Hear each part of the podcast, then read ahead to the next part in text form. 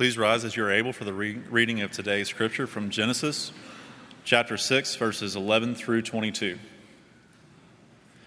Now the earth was corrupt in God's sight, and the earth was filled with violence. And God saw that the earth was corrupt, for all flesh had corrupted its way upon the earth. And God said to Noah, I have determined to make an end of all flesh, for the earth is filled with violence.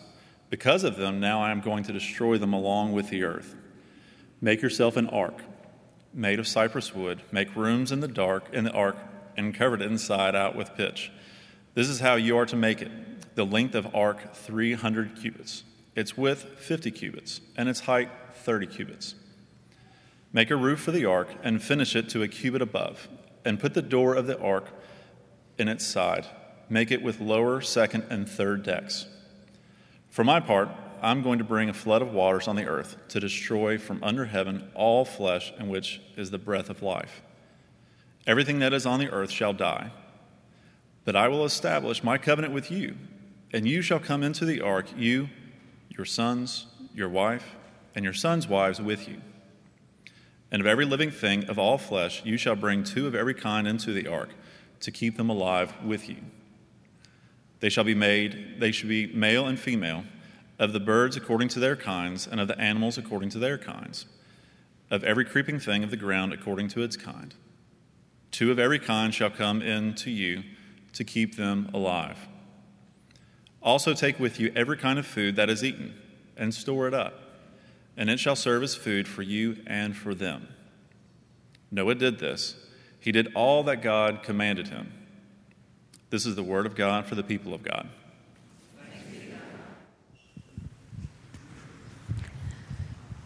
Well, good morning, 945 service.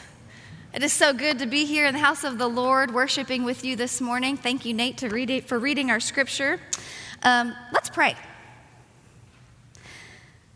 God, just two requests this morning. One, that my words may be filled with your spirit and two, that I not go into labor in the next 20 minutes. Amen. So, most of you know we are here in the fourth week of our series uh, on the gospel, on, on, Genesis, on the human purpose.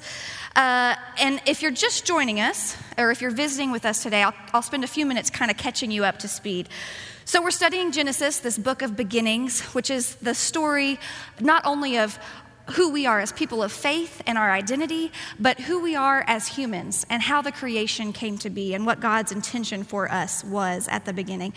So we began by listening to the creation poem in Genesis 1, right? It's that beautiful song about God inviting the creation into existence, not coercing it or demanding it, but simply inviting the creation to be good. And we saw that on the sixth day, human beings were created. And God says at the end of that day that everything He had created was not just good, but very good. And so, lesson one was that to be human means to be created by God and means to inspire pride in God. But then we got to the garden. And we saw then that there was a problem that developed within humanity the problem of trusting the creature instead of trusting the creator. Or, in other words, trusting what the world says is true and good instead of what God says is true and good. And so, when Adam and Eve turned towards the creature and turned away from God, they walked themselves right out of the garden into a world of toil. But the twist in that story was that God didn't abandon them, right? God clothed them in protection. You remember, God put animal skin around them and sent them on their way. So, lesson two was that even though our trust in God sometimes fails, God's trust in us never does. And then last week we came to Cain and Abel, and we saw the human capacity for violence in Cain's murder of his brother. But even then, God still did not abandon Cain. God marked him. Davis said it was the first tattoo of the Bible. God marked him as protected and kept him safe so, lesson three was that the human purp- of the human purpose is that God extends God's grace even to those who seem beyond hope. And now we come to the story of Noah. Noah, many generations later, who the scripture says was a righteous man. And sometimes when we talk about Noah's Ark, in the church, we kind of want to paint this pretty picture that you see up on the screen, right? We want to think about the happy little ark and the happy animals two by two. And isn't it just so sweet? And so, in that spirit, I have a joke. Every sermon needs a joke, and I couldn't find out where else to put it, so I put it here. Which animal on Noah's Ark had the highest level of intelligence? Any guesses? What do you think? The giraffe. The child in the room knows the answer. Wonderful. We often equate Noah's Ark with humor, with childlike laughter, with lightheartedness. But here's what the text really says. We didn't read this part, but it's a few verses later. It says, The waters swelled so mightily on the earth that all the mountains under the whole heaven were covered. The waters swelled above the mountains, covering them 15 cubits deep. And all flesh died that moved on the earth birds, domestic animals, wild animals, swarming creatures that swarm human beings, everything on dry land in whose nostrils was the breath of life died. He blotted out every living thing that was on the face of the ground human beings and animals and creeping things and birds of the air. They were blotted out from the earth. And that doesn't seem so happy. In fact, it seems really contradictory to God's character that we've seen so far. It seems really outside of who God is, this God that has been so consistently on the side of humanity until now. And so, my question is what changed from that beautiful creation poem of Genesis 1 to this devastating flood of chapter 6? And to begin to try and answer that question, I want to go back to Adam because I find it striking how many similarities there are between Adam and Noah. Adam, remember, was God's crowning achievement in creation. Adam made God so proud.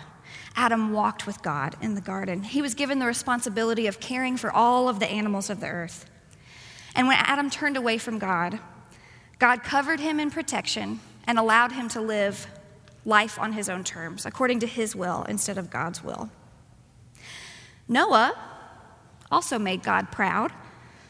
Noah also walked with God and was also given the responsibility of caring for the earth's creatures. Noah and his family were also covered in protection in the ark through the flood. Noah is like Adam in that he knows and he understands God's will, but he's different from Adam because he seems to obey it without question. So here we have a character that we think, well, maybe this guy seems a little better than Adam. Maybe he's a better version, Adam 2.0.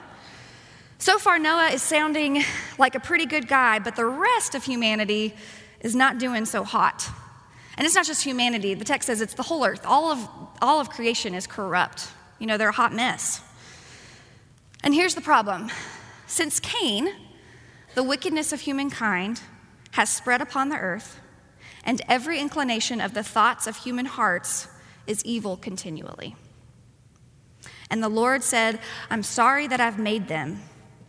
And it grieved God to his heart. It's very interesting to note that the word grief used to describe God's grief at this moment, it's the same root word in Hebrew used to talk about Eve's pains in childbirth a couple of chapters back and Adam's toil in tilling the land. Same root word. So we see that God has this ability to experience human emotions. Let's flip that. We see that humans have the ability to experience very divine emotions like grief and like pain. I'm willing to bet that there are probably more than a few of you here in the room this morning that are experienced with grief.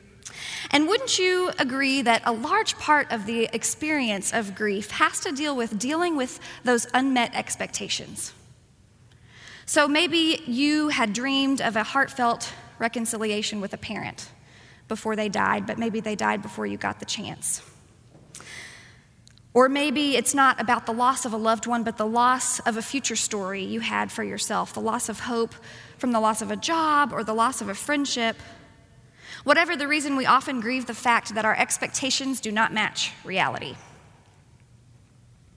So we see in the story of the flood a God who is grieved by the unmet expectations God had for creation. God created them to be good, and yet they are violent and corrupt continually. God wanted harmony and community, and yet there's discord and killing. But here's what does not happen. I think we sometimes read this into the text, but God doesn't throw God's hands up and say, That's it, I'm done, this is a failed experiment, because we'd have a pretty short Bible if that were the case. Creation does not end with God's grief. In fact, you could say that God's grief is really just the beginning of something new. So we see in the lessons of Genesis to this point, God does not respond to human violence and sin with abandonment. God always responds and continues to respond with grief followed by grace. Last weekend here at the church, I had the great pleasure of sitting in with our BUMC leadership teams as we held our annual retreat. Some of you might know Cal Jr., Cal Turner. He's a member here of our faith community, and he spent his career as the CEO of a little family business um, called Dollar General. Maybe you've heard of it. As part of our retreat, Cal was asked to come and share some of the lessons on leadership that he had learned along the way. And what he said really struck me. He said, anytime anything went wrong with the business, his dad, the CEO at the time, Cal Sr., would always ask, Who did it? That was his first question. And so one day, after a particularly bad incident, Cal Sr. came in and said, Who did it? Who do I blame? And Cal Jr. realized it was a watershed moment for the company. And he said, You know what? I'm not telling you. I'm not telling you, and it doesn't matter. And from now on, we're not going to ask that question anymore. We're not going to ask who did it. Instead, we're going to ask what happened. And then we're going to ask who needs help to fix it. I think God, looking around at the corrupt and violent creation, asked himself, What happened? And the violent choices of humanity deeply grieved him. But then God followed it up with who needs help to fix this? And God chose Noah because Noah was faithful and righteous and obedient. And God gives Noah these instructions and these tools and lots of encouragement because God is preparing Noah and his family for the coming storm, right? God is equipping them to weather the floodwaters because God has a plan. And contrary to our popular belief, that plan is not to destroy the creation. Because when you think about it, that's not really what happens. I mean, yes, the flood comes and it is devastating, it is ruthless, and a lot of creatures die. And yet, through the flood comes new life. It's not an entirely new creation, it's the same plants, it's the same animals, it's even the same humans. God goes on to say later, I see that human hearts have not changed. We're still having the same problems, and yet it is a restored creation. The cleansing waters of the flood have given them new life. I have a word for that. It's called baptism. It's called dying and being raised with Christ. It's called letting the water remove your impulses for violence and vengeance and destruction and letting the Spirit fill you instead with restored life. Jesus said, I am the living water. So when we take Jesus into ourselves, like we will do in just a few moments when we come to the table, the water of life destroys our violence and our corruption and gives us new life. When Christ appeared after his resurrection to Thomas and the disciples, what did he say? He said, Put your fingers here in my wounds, put your hand in my side. See that it's still me. Even Christ, after being resurrected, was not made completely new. He still bears the marks of his suffering. So, baptism and Christian community do not erase the violence that we've experienced or the violence that we've committed, and yet somehow God's grace carries us through anyway. There's a Harvard psychologist and linguistics professor. His name is Dr. Steven Pinker. And he has spent his whole career studying violence across cultures and, and across history. And he has, through his research, said the first question we often want to ask ourselves when we experience violence or we turn on the news and we see another horrific act of violence is we say, How can human beings do this? What makes us capable of such atrocities? What is it about human nature that allows this to happen? But Dr. Pinker, through his career, has said, I think there's a better question we should be asking.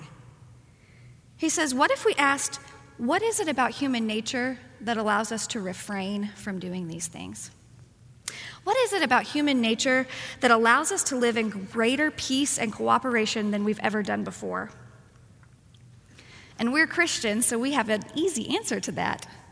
We call it grace the thing that allows us to deny our desire for violence and embrace a peace that passes all understanding, is visible on the cross. So when we see the rainbow at the end of this Noah's story, we realize that it represents this all encompassing image of God's grace. That God promises Noah, as long as the earth endures, seed time and harvest, cold and heat, summer and winter, day and night shall not cease. God is basically saying, from this point on, no matter what, I'm with you. I know you're still going to be violent. I know you'll still experience grief and loss, but because of that, not in spite of it, because of that, I am not going to leave your side. It's calming to think that in the midst of the storms of our lives, it is when we're overwhelmed by grief or pain or suffering or anger that God will not abandon us. Just like God clothed Adam and Eve in the animal skin, just like God marked Cain as protected, just like God brought, his, brought Noah and his family out of the flood, God has provided for you. No matter what you're going through or what you've done, God is with you. But just like Noah, we have some instructions to help us along the way. We have some work to do. Paul says in Romans that it's time to put aside quarreling, it's time to put aside jealousy, and clothe ourselves instead in Christ. James writes it like this Those conflicts and disputes among you, where do they come from? Do they not come from your cravings at war within you? You want something and don't have it, so you commit murder. You covet something and cannot obtain it, so you engage in disputes and conflicts. You don't have because you don't ask. Or you ask and you don't receive because you ask wrongly to spend it on your own pleasures. Adulterers, do you not know that friendship with the world is enmity with God? Therefore, whoever wishes to be a friend of the world becomes an enemy of God. All of the lessons of Genesis that we have heard so far are summed up in this text. Trust in God, not the creature. Give up disputes and conflicts. You are loved by God. Give up your selfish desires. Last week, Davis asked us, in the words of Jesus, who will accept the last blow without returning one? Who is willing to put down their swords, turn the other cheek, Overcome the desire for an eye for an eye, because reconciliation is not just a gift we offer, offer to our enemies or to our neighbors, but it's a gift we offer to God. So, what is the lesson for today, this fourth week? What is the takeaway? If you've heard nothing else this sermon, I want you to hear this. Human violence grieves God's heart, but God's grief is always followed by God's grace. We're only human. We have violent impulses in our hearts. We wish to hurt people, especially the ones that have hurt us. But hear this good news we're only human. And God's grace restores us. And we have the capacity to do harmful things, but we also have the capacity to not do harmful things. And that's what Jesus taught us.